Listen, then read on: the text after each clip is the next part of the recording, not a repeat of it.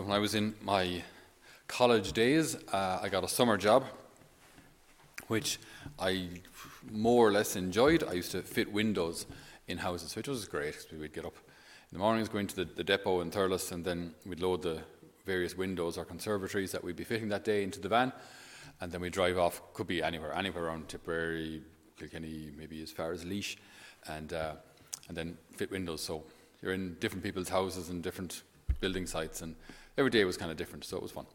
Uh, and as an unskilled labourer, uh, you start at the bottom rung of the ladder, right? So your job when you get to the, to the site, the lads will go up and they'll start sizing up the windows. They'll tell you what window they want. So you know, bring us the, the, the four foot three by, by, by two foot seven window.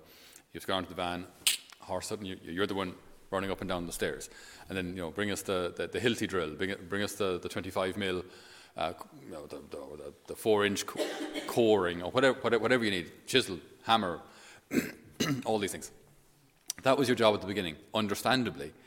Uh, and this isn't, this isn't, this wasn't them being mean. This is the way things normally work.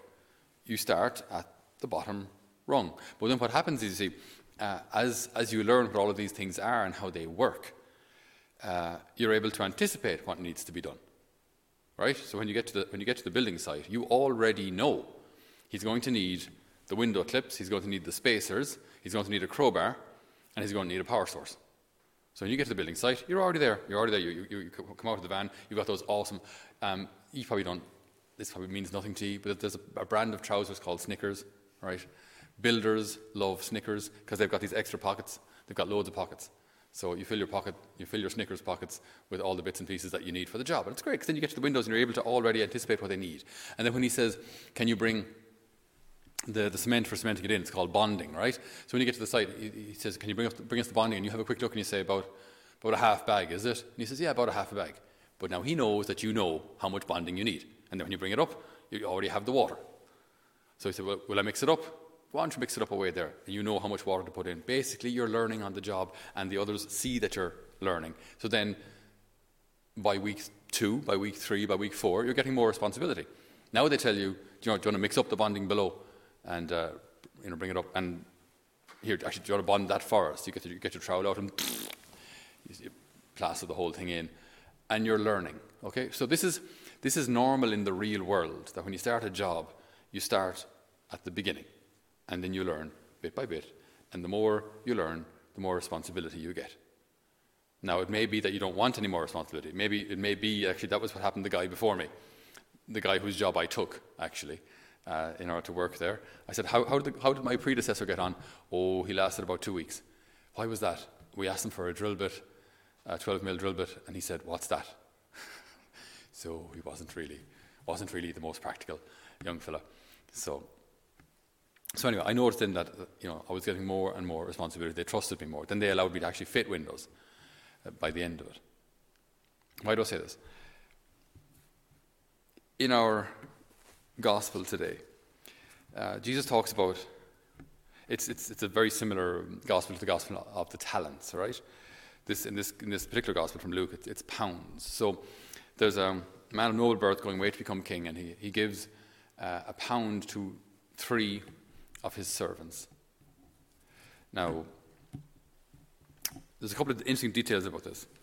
Okay, he gives the pound and he wants them to obviously do something with it. So when he comes back, he asks them, Well, what, what did you do with the money that I gave you? So I gave you a certain amount of responsibility. Now, a talent is about 33 kilos of silver, so that's quite a lot of money. 33 kilos of silver is uh, substantial. Like that's, I don't know how that would even convert to money today, but that's a lot of money. Okay, here he gives them a pound. Now, the first guy comes in and says, Yeah, you gave me a pound, I've made 10 out of it. Well done, good and faithful servant. Here's, a, here's your, you gave me a pound, I, I've made five out of it. Well done, good and faithful servant. Now, what does, he, what does he reward them with? What does he give them? They were faithful with a pound. And now he gives them the same number of cities that they made that pound into. So from one pound becomes 10 pounds. I now give you control over 10 cities. City. A city. There, there, like, are there 10 proper cities in Ireland? Like, yeah, I think we probably make 10 cities, I don't know. Uh, so like that's that's a lot, right? You made five pounds out of your one pound. I give you control over five cities. So the idea is, if you can be trustworthy with small things, you can be trustworthy with enormous things. But if you can't be trustworthy with small things, you, can't, you will not be trustworthy with huge things. You often see this with um, this kind of, I've mentioned this before as well, but this kind of fascination with the, the lottery, winning the lottery. You know, if a person spends an awful lot of money on lottery tickets, I guarantee you that if they did win the lottery, they'd spend an awful lot of money on other things and blow it. They would waste it. Because if they can't be responsible with limited resources, when they get a lot of resources, they will be irresponsible with them too. Okay, why is this important? This is important because our time here on earth is limited. Our abilities, our, our gifts, our talents, they're limited. We, not all of us can do everything. So the Lord wants us to do the good we can while we can and to, to not hesitate. And what's interesting as well is that these, these talents or these abilities, this responsibility that we have been given, isn't just for us and isn't just about us. You know, so the, the, man who's been given one pound, makes 10 out of it, is now in control of 10 cities. So now his influence, his responsibility, now affects a whole range of cities. 10 full cities are affected by this man. So us getting our part right affects others. You know, my prayer life isn't just about me. My correspondence to God's will isn't just about me, it affects other people. So it's, it's, this is like this is the responsibility we have. We have a, a responsibility towards each other. You know, I, I think I, I, would have found this from I would have thought this myself anyway that that my, my prayer life is kind of about me and God, and it's a very kind of you know me and Him. There are two people involved in this relationship.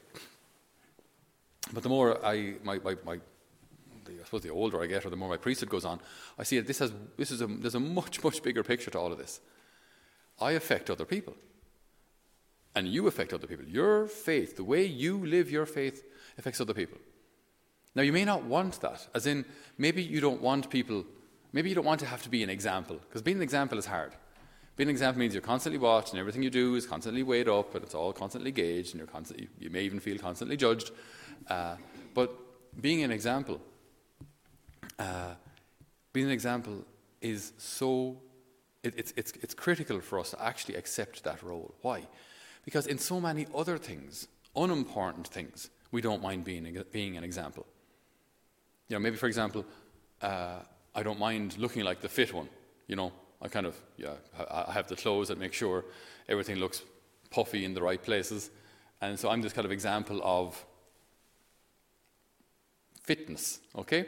Or maybe I don't mind being an example of, of being well dressed or having the makeup in all the right places. And, I, and I do that every day. And religiously, I get up and make sure that I'm, I'm, you know, I present myself well. I'm an example of, of taste and style. Okay? And those kind of things I have no problem.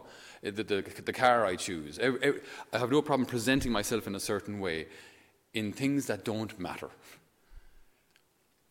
But we have a responsibility also to present ourselves in a certain way as regards our faith, to be an example as regards our faith far, far, far more important than, than all of these other things. But it can feel, yeah, it can feel a bit. Uh, this expression is often used I just want to be normal. I just want to be normal. What's normal? What is normal? Rather than just wanting to be normal, I just want to be what God wants me to be. I just want to answer His call. I just want to correspond to His will.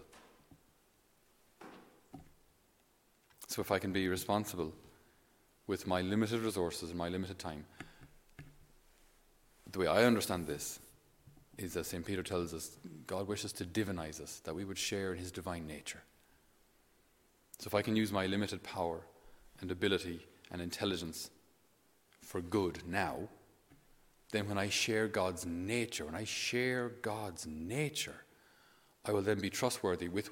I'm not even sure what, what power that gives us, because I mean, we won't go around creating new universes. So I, I don't really know what even we do with all of that power in heaven. I don't know. I don't know. I think we'll have a much greater ability to love. I think we'll have a much greater ability to, to, to see the good in others. I think we'll have a much, mer- more merciful heart. I think we'll be much more like God in those things that count. But if I can be responsible with lim- my limited resources now, then I can be tr- tr- trusted with that power later. If I can't be trusted with my limited power now, then I'm doing like the last guy. I take the pound, and what's interesting is he takes the pound and he doesn't even waste it. He doesn't waste it. He just gives it back as he got it, which isn't even that bad. He didn't blow it, he didn't steal it, he didn't say, You gave me a pound, I blew it on drink last Friday, sorry. No, he, he was given a pound and he gives it back. And he, for that, then, he's called a wicked servant. It, it wasn't so much that he did something bad, he just didn't do something good. Do you know what I mean? So our, our calling isn't just avoid sin. Don't, whatever you do, go through life, and the standard here is don't sin. no, the standard here is do the good you can while you can. Pray with those who you can while you can. Be an example to those around you while you can. Love those around you while you can. Serve those around you while you can. Use whatever, you ha- whatever abilities you have for the good of others while you can. So our, our calling, our, our call isn't just avoid sin, but do something good. It's not a negative call. It's positive, very, very positive. And as I say, like the, the consequences are serious, and the consequences aren't just for us, they're for those around us. so, one last comment just on the, the last line here, because it seems a bit, it, it, doesn't seem like Jesus, right? It seems a bit odd uh, in this gospel here uh, from Luke 19 11. Take the pound from him, so the man who had one pound, right? Take the, man, take the pound from him and give it to the man who has ten pounds. And they said to him, But sir, he has ten pounds. I tell you, to everyone who has will be given more, but from the man who has not, even what he has will be taken away. To everyone who has will be given more. To everyone who has not, even the little he has will be taken away. What on earth does that mean? Now, see, the Lord here is not talking about money, because the Lord couldn't care less about money. It's just it's indifferent to him. Money is only a tool, a thing, just like anything else, like barley, like water, like milk, stuff that we can use to build up a world and nourish ourselves. It's only a thing. Right? It's not important. So he's not talking about money here. What is he talking about? If I can be responsible, if I'm given one talent and I, I can, out of that I make ten. If I can be responsible with my abilities and use them for the, for the building up of God's kingdom, if I can be responsible with my limited love and learn how to love others and, and constantly serve and, and, grow in my love, my love continues to grow. My ability to serve continues to grow. My heart gets wider and wider. So the more I give, the more I'm able to give. I, it's like I learn this ability to give and to serve and to love. And the more I love, the more I'm able to love. It's like training, like weight training, dis- distance running. The, we, we, the, the, more you do it, the, the more you're able to do it. So the more I, I love, the more I'm able to love. So, whereas conversely, the less I love, the more my heart starts to close in. And the more narrow I get, the colder I get. So even what I have is taken away from me. I had, I had, I had a, a, limited amount of love. I don't use it. I start to lose even that. And now I start to just withdraw into myself. I have a, a, a greater ability to love, or, or I use this ability to love. My heart gets wider and wider, and now I'm capable of ever greater love. You understand? So, so the, the, the, the, one pound is given to the guy with ten. But he already has ten. He's already loving a lot. Yeah, but look at what he's doing with it. He's using it. He's using his ability to love. So yeah, it gets, it gets bigger and bigger. So to him who has will be given more. But to him who has not, if, if we don't use this ability to love while we have it, then even what we have will be taken away. So that's, that's what the Lord is talking about here. So we have a, a, a great vocation, we really do, to walk with each other and accompany each other towards heaven. And we do so by leaning on each other, helping each other when we need it, because we'll all need help at, at, at, at, a certain time. Times when, when we're lonely or things are dark or we're struggling with some issue, struggling with ourselves or struggling with someone else. So we lean on each other. Then there'll be other occasions when others will lean on us. There'll be plenty of situations, daily situations, where we'll have the ability to love and lift others up. We have the ability to, to console, the ability, even like in hiddenness, to pray for someone, to be there for someone. So, the, the abilities that we have been given, limited and all as they are, we can make them grow. And if we can be responsible with these limited abilities, we can be responsible to share God's own nature. So we ask the Lord today to open our eyes today to every situation where He's calling us to love with His heart, to love with a selfless, divine heart, to love in service, to love even when it hurts, to love as He would.